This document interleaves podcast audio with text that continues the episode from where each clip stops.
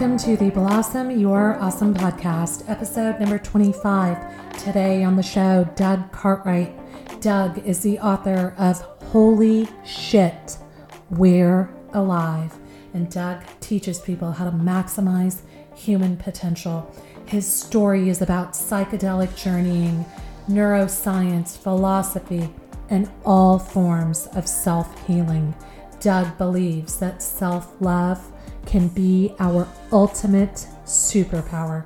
He now teaches people how to live with intention, how to trust ourselves, and how to show up every single day for a meaningful life. I am so honored and delighted to have Doug here. Doug, thank you so much. Welcome to the show. Thank you so much for having me. I am so excited to hear your story. So let's get right into it. Why don't you give me a little of your background and tell me how you, you know, came to where you are now with the book and just uh, your philosophy and all of that? Yeah, it's been a really, really interesting journey, especially the last couple of years. So I was actually raised in um, Salt Lake City, Utah, and I grew up in an upper middle class family, um, and I kind of didn't realize that I was raised in a bubble, but I was definitely raised in a bubble. Um, everyone in my community, I mean, not everyone, but for the most part, it was 90% uh, white, uh, upper middle class, conservative, politically leaning conservative uh, Mormons. And that was just the type of, you know, that's what I was raised in. And so that was a community I was raised in. So that's all I really knew.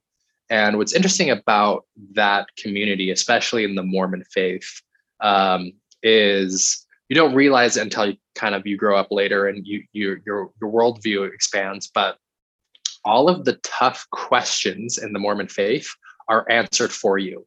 And by tough questions, I mean like, okay, what who were we before we were born? What's the purpose of life and what happens when we die? And it's almost like the roadmap of life is laid out for you. And you're told everything you should do. And that's not necessarily um, just in the mormon faith but in a, in a lot of religions. It's kind of like you know here's what you do. You go you you participate in your community and in your school and then you go to college then you get a degree and then you find a lady and you get married and you have kids and you get the white picket fence and you know it, the whole map is laid out for you. And so um, that's all i really knew and so growing up Mormon was, you know, I actually believe my childhood was really great. Um, I came from a very loving household where I had a very loving and supportive mom and dad and family. And I saw a really beautiful relationship and a safe home. Um, and I went, I was following the the path that was created for me. I was doing everything that I was supposed to so good um, up until um, my late teens, early 20s. So I don't know if you're familiar with the Mormon faith and anyone listening, but in the Mormon church, we have what's called a mission. And that's where we become an elder. So I don't know. Have you seen the, the Book of Mormon musical? I have. I have. Yeah. Mm-hmm. So I did that. I, I, I got my mission call and I was going to go be a missionary. And um, it's really a coming of age ritual for men specifically in the Mormon faith. And it's like you know, you're thinking about your whole upbringing and your whole childhood, where it's like, okay, as soon as I turn 19, I'm going to get my, you know, God's going to be inspired to call me to serve my mission somewhere else in the world, and I'm going to help, you know, proselyte and baptize people into the Mormon faith. But what goes along with that is that there is a high standard of living standards you're supposed to abide by before you go. So what that means is, you know, no sex, no pornography, no drinking, no nothing with girls, and this really like purest living standard you're supposed to go. So I'm 19. I, I, had a great high school career. I was captain of the football team, student body vice president. Like I said, I'm trying to be this picture perfect kid that my religion wanted me to be, and I was doing such a good job at it. But before I went on my mission, I actually had a girlfriend and got my mission call to Auckland, New Zealand, which was incredible. I was so stoked to go to New Zealand. And so I had my big farewell party. I said goodbye to all my family and friends. I had you know, I spoke in church. I didn't enroll in college that semester because I was going to, you know, go on my mission. I had my flight, I had my ticket, my bags packed, and I went to go say goodbye to my girlfriend. Like, so it was like this really big emotional moment. You know, you're saying goodbye to who you thought the love of your life was when you're 19 and you know just leaving high school. And we had an intimate moment and we broke some of the rules of, of chastity, is what they call it. And I remember leaving, you know, her house that night and being like, oh shoot, like I'm technically unworthy to go on my mission in God's eyes because I broke the rules. But I've already said goodbye to everyone and I've already have my plane ticket and I'm already like supposed to leave tomorrow. And I'm like, I can't like let my community and my church and my family and my friends down now. And so I swept it under the rug and I didn't tell anybody. And I and I went out on my mission and um, for nine months on my mission in New Zealand, I kept this big secret. And eventually the shame and the guilt uh, really, really wore me down. And anyone who's dealt with a secret of like this magnitude, especially in, in a religious context, you know, we feel the shame and the guilt that God is mad at us. And that weighed on me for nine months to a point where I couldn't hold it anymore. And so I eventually came clean to a mission leader at the time. And the repercussions of that was that I actually got sent home. So I got kicked off my mission early because, you know, I hadn't repented fully and I was un- unworthy to proselyte God's word. And that was the first time in my life where it was like, oh, like I've screwed up. And I almost kind of took on this I, I, don't want to say villain mentality, but it was kind of the first time where I felt like maybe I don't belong here and I need to quote unquote earn my respect back for my community and my church because I've done such a bad thing. And so now, you know, when I was 20 years old, after having this the shame and this big impactful moment of getting sent home early, um, it was like I had I had like this underlying desire of feeling like I had to earn God's love back, earn my community's trust back, earn my family's respect back. And that was really really heavy on me and really caused me to be you know make changes in my life and and go after careers and jobs and relationships that earned me validation. So that was kind of like my childhood and, and i had that first turning point of feeling that i wasn't enough. And so that was kind of like the first moment where, where things started to change for me. Mm, now let me ask you this feeling of not you know you were validating yourself all along doing great you're captain of the team and you know and then you have this little slip up here and then it's kind of like you're starting at square one yeah. not even right? at square one i'm starting i'm starting negative. Hmm. like i'm in the i'm in the hole. So i have to play catch up now. Right. And and what, yep sorry continue yeah, I was going to say, and what ended up happening was, you know, I felt a lot of shame, just like with the people in my neighborhood and the members of my church and community, of like just being in their presence. Because in my head, I'm thinking, oh, they think I'm such a bad kid, right? I'm not worthy to be here, right? I'm not good enough to be here. I'm looked down upon. And so I was really grasping for anything uh, that would almost gain my respect back in my community and it was really really heavy on me. And and coincidentally not too long after um, i got recruited to work at the sales job in my 20s when i was at the university of utah. And it was 100% commission sales selling uh, services door to door.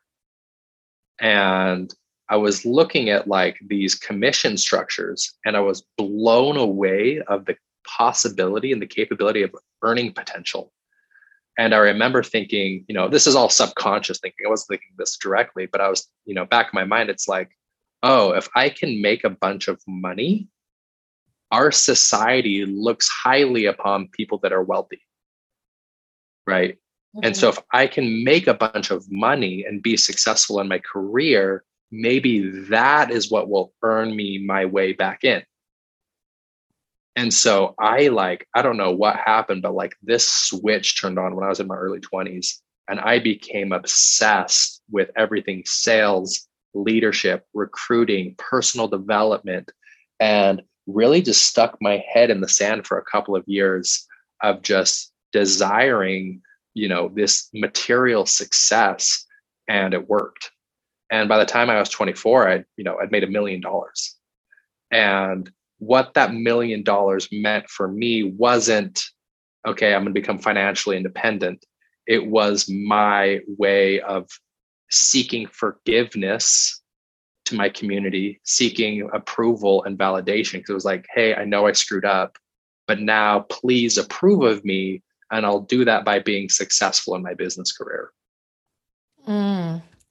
Now, did you uh, did you get the approval or validation or was there because I think there's an internal thing going on here, right? Where it's kind of, it seems you're externalizing it or it's coming from out the outside. You're wanting this validation from everyone around you. But really, it was more of kind of an internal, your own guilty conscience based on the beliefs you were raised with, right? So, are, were you oh. getting the validation or how did that go? Yeah, I mean, I mean, you're you nailed it right on the head because the deeper wound, right?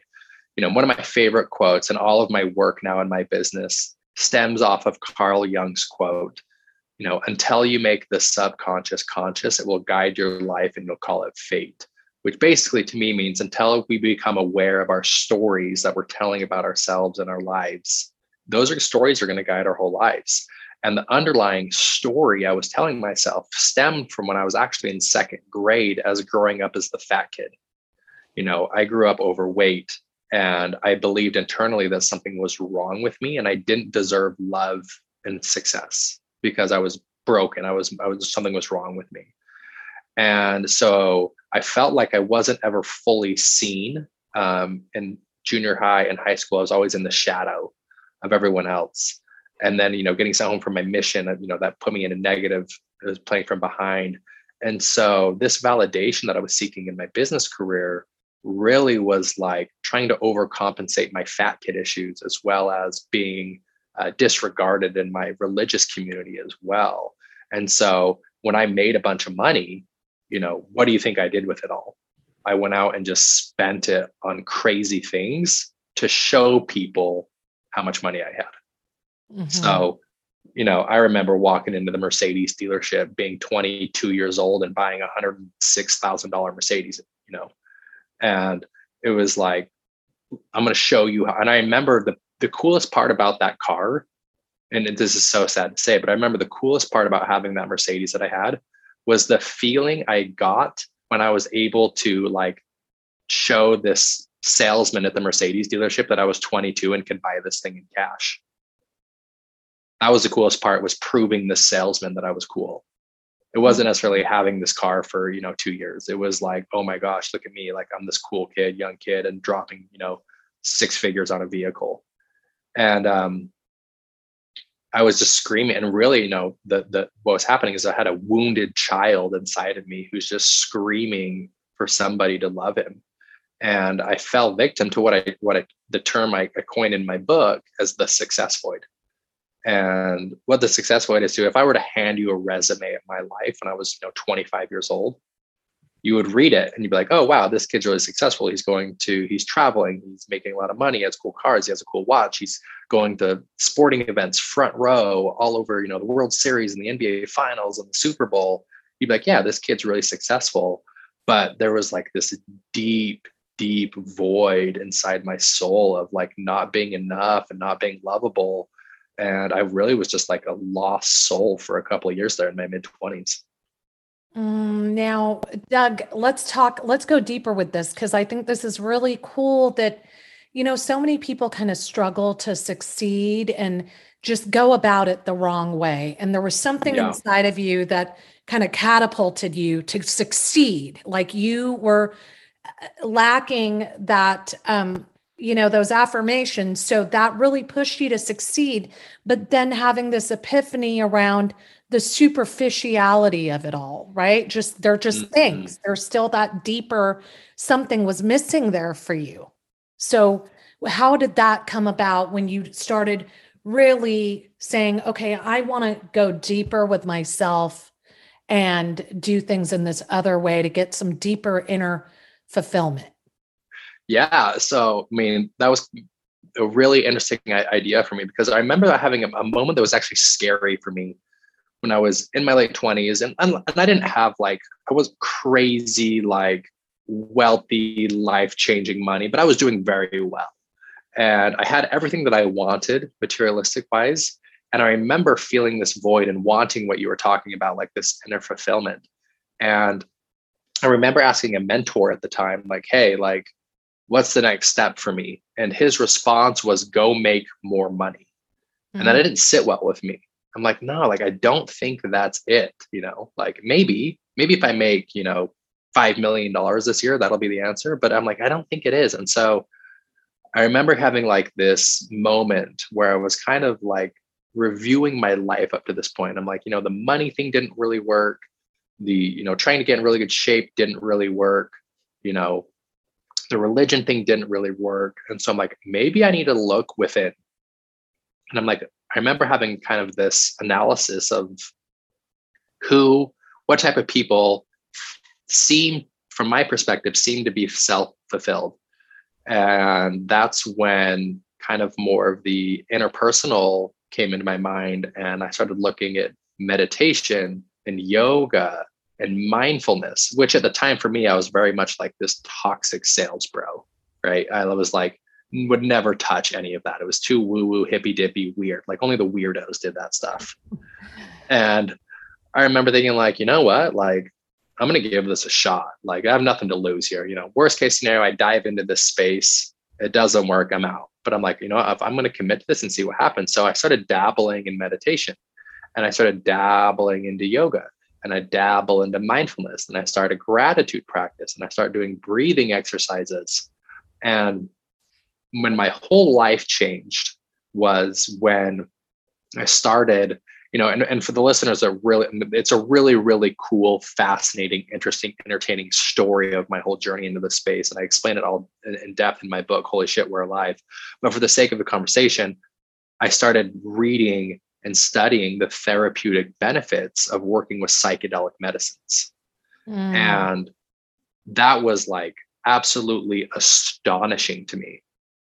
Like, I couldn't believe some of the studies. And I remember feeling it in my soul of like, oh, there's something here. Like, there's something deeply hidden in this. And so, you know, within a week or two of really diving into this, I had the opportunity to have my first psychedelic experience and I went all in and went for it. And that psychedelic experience was still to this day the most profound, life changing experience I've ever had. And not in as much as that I did a lot of the healing, but it exposed me to a depth and a layer of my life that I had never even seen and uh, really catapulted me to work further in these medicines and then which really furthered me to work with therapy and therapists and psychologists. And it led me you know on this two year journey of healing working with everything you can think of from wim hof to emdr to neurofeedback to float tanks to burning man to crystals to you know uh, silent retreats and meditations and hiring, you know, so I went like like way, way, way down deep the rabbit woo woo hole. And, you know, my life's really never been the same since. Wow. I so I really this is all really resonating for me yeah. because I'm all, you know, I'm an energy worker, I'm a Reiki master. Right. I've done a Amazing, little of the yeah. psychedelic therapies. I work with crystals. So it's just like eh, this is so I love that. Um yeah. tell me a little bit about your um, psychedelic therapy, that first experience, help for those of us, you know, or people who it's completely foreign to. Can you share a little more in depth of what that was like, like what it really did for you spiritually, an awakening, yeah. epiphany? Mm. What happened? Yeah. So, you know, my first psychedelic experience, I was working with MDMA. Um, which is you know Molly. It's it's it's a retro recreational drug, but used in the right set setting, it really opens up. Um, it, you know, it changes your neural networks and your thought patterns, and really opens your heart up in a very empathetic way. Um, it's hard to explain if you've never had the experience, but my first experience with MDMA was so profound, And it felt like there was so many walls around my heart that have built up over the years, and I wasn't even aware of it. Mm. And it was like a piece of dynamite got placed into my heart and exploded these walls off. And I felt so raw and vulnerable and was able to experience emotions of love and empathy and connection that I hadn't felt because I didn't realize how, how closed off my heart was. And I was able to look at relationships I had with family members and friends and acquaintances and see from a different perspective almost, you know, myself removed from the situation and how I had been in so much pain. And you know, it really was a classic example of that uh, popular quote around healing of hurt people hurt people. Mm. And I saw that I had so much pain and trauma from my childhood, from being sexually abused to being the fat kid to losing my dad to having really hard romantic breakups. And all of these things just piled up a stone cold wall around my heart. And once I can lead from my heart and remove those walls, that I could experience a whole nother layer, layer of life full of love and empathy and connection. And the psychedelic experience really blew those walls down. And so I could get a taste of what life could be like coming from a place of a healed heart. Mm. And um, it was so beautiful. It was so beautiful. And, and, and in that moment, I really felt the connection uh, with the creator for the first time. I was, I would never say I would, you know, up until that point, I would have never said I was a spiritual person. But in that experience, I felt the love of, you know, God or the universe or the creator, whatever your word is, and feeling the overwhelming love and connection with that and realizing that it was um, unconditional. I didn't need to earn it. And from that moment, still to that moment, I've never been the same ever since. And, you know, it didn't that that experience didn't solve all my problems. What it did though is it gave me a roadmap of what needed to do, what I needed to do. So I took the next two years of my life going back and healing my traumas and really working with therapists and energy workers and psychologists you know and it took you know two to three years to really peel back a lot of those layers and i'm still working on it today like you never become fully healed. Um, but you can remove some of these really big major traumatic experiences that allow you to step into a deeper, more enriching, fulfilling life full of love and connection and empathy. And it really is just such a beautiful experience. And that's that's my message now is is trying to share these similar attributes with the world through my book, through my business, through my app, so others can also experience this, this beautiful heart-centered place of love and connection. Mm, I love that. That was so beautiful and just mm. so um uh, you know, well said and very descriptive. I can literally, I can see like an emoji with like a dynamite going off in the middle. Yeah, that's what it felt like. I didn't, I, yeah, that's what it felt like. Wow. And now, so now, you know, that makes me, I'm going to have to call like a psychedelic therapist after this. Yes. Um, so, question for you. Now, one of the things you talk about self love being a mm-hmm. superpower. How, describe that to yeah. us. Yeah, I realized along my journey, you know, and it was actually really kickstarted. Is along my, you know, my journey of awakening in a sense. Um, I met this girl, um, or I reconnected with this girl who was a really important part of my life, and we actually became into romantic connection and uh, we had this beautiful honeymoon phase that was just so beautiful. It was very cosmic. It was very spiritual, and without much warning, she actually ended our romantic connection, which sparked this deep, deep pain, this deep loss that I've never experienced before. And um, I went into a really deep, dark cave, and it was actually the first time in my life I experienced suicidal thoughts, and I ended up digging myself out and a breakthrough moment I realized was that I was actually outsourcing all of my happiness onto her. I kind of put her in charge of my happiness. And um, a breakthrough I had with the therapist working through it was that I realized I didn't love myself. And I needed her to validate me for me to feel good. And so that really sparked this journey of self love And along the way, I realized that self love is the ultimate superpower because what happens when you truly, truly, truly at your core love yourself, you no longer need external validation. External validation will always feel good. We'll always want it, right? It feels good to have our mom or our dad tell us we're great or our partner tell us they love us. We'll always want that, you know, and that's fine. But if you need external validation for your self worth, that's going to dictate almost every decision you make, who you connect with, what you do for work, the decisions you make. And that outsources your control to other people. Mm. So when you learn to love yourself at your core, you no longer need that external validation. And in turn, that gives you the confidence and the permission to be the truest, most authentic, weird version of you and it will allow you to go after your true dreams, your true desires, and pursue what you truly want because you're doing it for no one else but yourself. And mm. in turn, when you act as your most authentic self, you attract others that are that way too. And so it's this really interesting contradiction where it's like, if by not wanting external validation, you actually get more of it. Mm-hmm. Mm-hmm. And it's this beautiful cycle. And so, you know, if I could share one piece of message to any of the listeners is like, practice self love because once you truly, truly love yourself, it also gives you another layer of depth to love other people, mm-hmm. which creates a beautiful, magical, magical life. Mm-hmm. Yeah, I I love that, Doug. I you know this is I share very similar. Sometimes you know, or a lot of times, people will ask me, "How do I you know I'm lacking self worth?" Or and it's like stop looking outside of yourself. Just work on yourself every single day, and people will be drawn to you.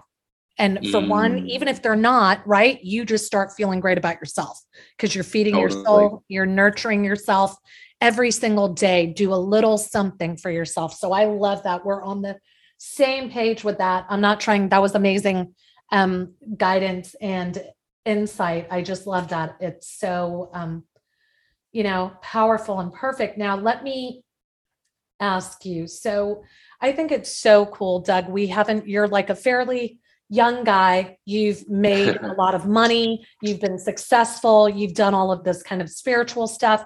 You've, you know, you had your religious kind of awakening of sorts where you kind of found your own way to a higher power. So that's still a part of you in your life. Mm, now, mm. you're you know, you talk about holy shit, we're alive. And I love holy that shit. title, right? Yeah. And it's kind of like, whoa, it's saying, like, okay, let's, we're alive. Like, how do yeah. we make the most of this? Right. And part of your thing is right. maximize, maximizing the human experience. So, talk to us. Where did that come from for you? And how do we tap into that? Yeah. So the Holy Shit We're Alive came to me when I was in a really intense ayahuasca experience. And ayahuasca is a very in, intense psychedelic ceremony. And in this ceremony, I felt like I was, you know, this is going to sound weird for readers who have never experienced this, this type of work, but um, I felt like I was being reborn. And kind of these older versions of myself were being shed and I was almost like I was I re-entered my body for the first time after like going through this deep energetic spiritual cleansing. And for the brief moment when I got put back into my body, it was like I was experiencing it for the first time. And so that included like reworking my bodily functions and moving my body and being able to open and clench my fists. And at the same time, my mind was perfectly calm and quiet. There was no subconscious chatter. The voice inside my head was completely still. And it was the most blissful, euphoric experience I could have ever imagined. And I remember feel looking at my body and my, my hands and my mind was quiet. And I remember thinking like, holy shit, this is what it feels like to be alive. this is insane. Like this is like, I can't, I was just so much, such a depth of gratitude for my human experience and that's what sparked the title of the book. And really you know the deeper message here is like being alive is an incredible gift. You know we're all going to die. Every one of us is going to die. It's just a matter of when. And we have this moment between our birth and our death to have this beautiful experience. And the reason we're unhappy is because life isn't unfolding the way we think it's supposed to. Pretty simple. The reason we're frustrated, the reason we're unhappy is because life we think life should be happening differently. Mm-hmm. Right. And so we fight and we struggle and try and get it to be our way. Mm-hmm. Right. And that's where a lot of our pain and suffering comes from. And when we take kind of this bigger cosmic perspective, which I really try and get across in chapter one of my book, that like we are a, a, on a speck of dust in a grand cosmic arena, and life has no obligation to unfold any way we want. And once we learn to surrender to the flow of life and let go of our expectations, right, we can tap into this beautiful flow and have this magnificent, magnificent experience of love and beauty and connection. Um, and tap into this this beautiful experience of life and so that's the message i'm trying to share with with the readers in the world in my book mm, now you know i feel like there's a part of um this where you know like you say life is people get upset or frustrated or give up or um, are misguided because they want things to unfold a certain way because so many people believe that life is happening to us right. versus right where you have this belief of yeah tap into all of the magic and beauty and and go with the flow but also there's an aspect of you that's kind of directing that flow in some way right totally right and uh, you know life really switches when you realize life is happening for you not to you mm-hmm. and in every situation that doesn't go our way you know can we take a moment and pause and say, what is this teaching me? As difficult as that may be, and being personable in the story, like just to explain, you know, it was a growth moment for me as recently I was uh, dating this girl here in LA and it was going really, really well. And I was really excited about it. And I was like, wow, I haven't met someone like this in a couple of years. And on Friday night, um, she ended our romantic connection and it was devastating for me. And in the past, I would have really struggled with it and suffered with it and really, you know, had remorse and despise and frustration. But I remembered, I'm like, hey, I need to take advice from my own book here and ask, you know, okay, what is this? What is this? Ha- why is this happening for me? And I took a moment and and I took a deep breath and realized, okay, what is this teaching me? And when I was able to bring this curious mindset to it, I understood and realized there was a deeper lesson that this girl was teaching me. And it unsurfaced maybe some unhealed experiences from past relationships and now i've been able to really work with those and, and bring those to my therapist. And i've realized like oh once i kind of move through this i'm going to be actually leveled up and what's interesting now is it's only been you know 72 hours since this this conversation happened in this moment i have so much gratitude for her and so mm. much love for her i'm like oh my gosh you're teaching me such an incredible beautiful lesson that's really going to improve the quality of my life. And my next relationship and my next connection is going to be deeper and more richer and more meaningful because of what you've taught me. Mm, oh, I love that. And, and it, I, and I think I'll just add, Doug, I think she had to get out of the way because there might be something better, right? yeah, you know, I like to I like to think so, and I hope so. You know, Right. And um, but in the past, it was something I probably would have had a lot of resentment for and frustration and sadness that I would have dwelled on. I've been like, she's wrong, and uh, you know, and and had resentment towards her. But now, now that I can move past it and embrace this, oh, what is this teaching me? How is this happening for me? You know, not only have I moved through those negative emotions a lot quicker, I now have a deeper sense of gratitude for her and appreciation for her. And I'm looking forward to the next connection because I'll be able to look at it from a deeper lens than I would have before. Mm, wow, that is really um, that is awesome, Doug. Now, I mean, that just speaks volumes to your evolution and soul growth. Mm, thank you. Thank you. You're welcome. Um, now, tell me the daily shifts. Help us understand. Daily shifts. That. Yep. The daily shifts is is a mindfulness app for busy people.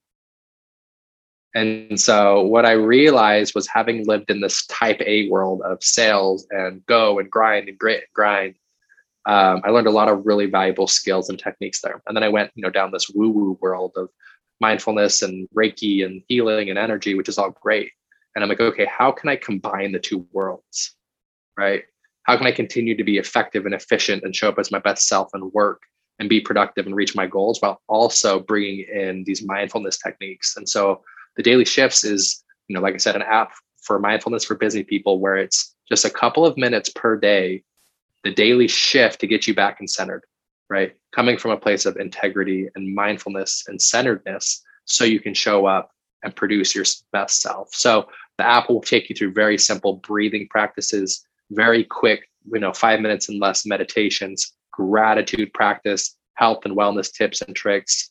Um, and so it's just something you can do very, very simply every day to keep you coming from a place of centeredness. And so I'm really excited with where the daily shift is at and as we're able to grow our user base every single day. And people are getting a lot of value out of it because it allows you to kind of get this mindfulness idea and foundation while still being able to be effective and efficient in your work. I love that. Now, um, tell us, Doug, maximizing, getting back to this really quick, maximizing yeah. the human experience. What yeah. practical tips can you give people to lean into that? Yeah. So, like I was saying, you know, we have this time between our birth and our death.